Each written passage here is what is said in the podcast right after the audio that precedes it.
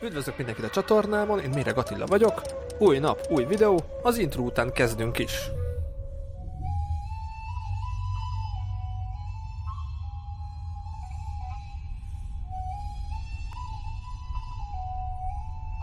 Szevasz Béla, üdvözöllek a műsorban, nagyon örülök, egy újabb Kárpát-medencét felfedező bloggerhez vagy szerencsém.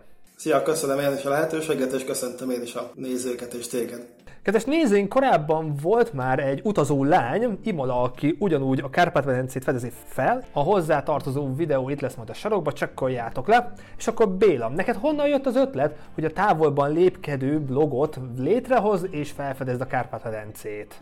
Igazából már gyerekkoromban is nagyon sokat utaztam a szüleimmel. Ők így megszerettették velem ezt a utazási életmódot, kirándulást, túrázást úgy döntöttem, hogy mivel én is nagyon sokat túrázok, nagyon sokat utazok, szeretném így részletesen bemutatni a egyes túrákat, és nem csak magát a túrákat, hanem minden egyes látnivalót is. Mert sok olyan bejegyzést látok, ahol egy konkrét túrát valaki leír, illetve hát közzétesz, hogy hol járt, de az egyes látnivalókat nem emeli ki. Ezek így valahogy elfelejtődnek, és én ezt akartam, tehát ez volt a koncepcióm, hogy minden egyes látnivalónak a történetét elmesélni, és egyenként ezeket így alá venni.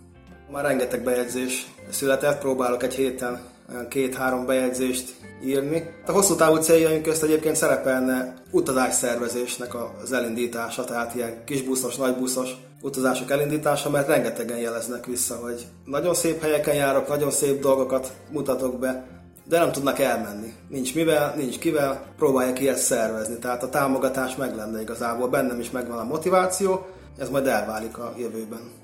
Igazából tavaly kezdtük el az Alföldi Kék túrát, ez ugye sátorolja új helytől egész Szexárdig lemegy, és 868 km.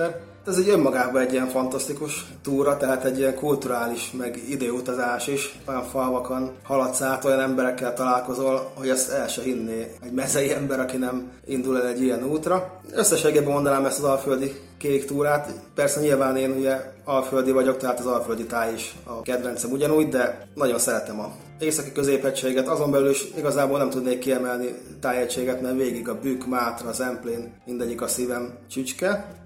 És ha jönnél Bécsbe, milyen témát hoznál magaddal, milyen témában tartanál előadást?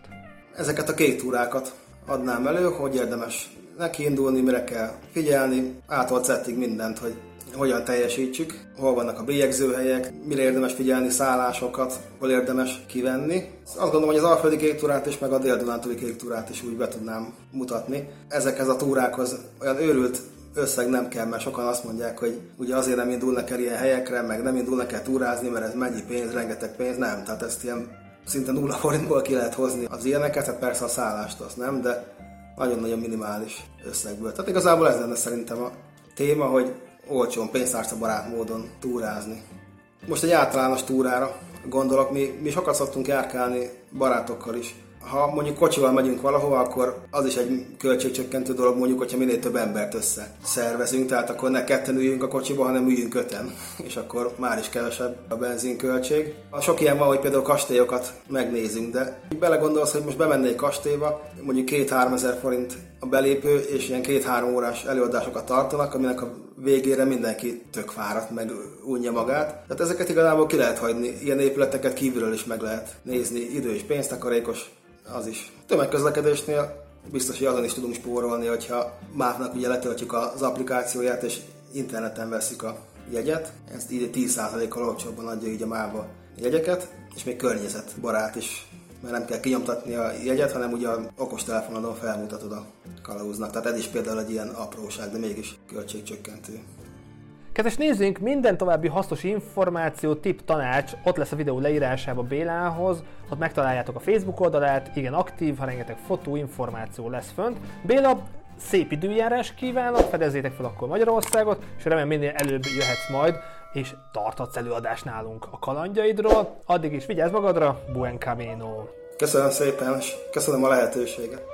Köszönöm szépen, hogy velünk tartottatok, találkozzunk holnap is, vigyázzatok magatokra, legyetek jók, ha tudtok, sziasztok!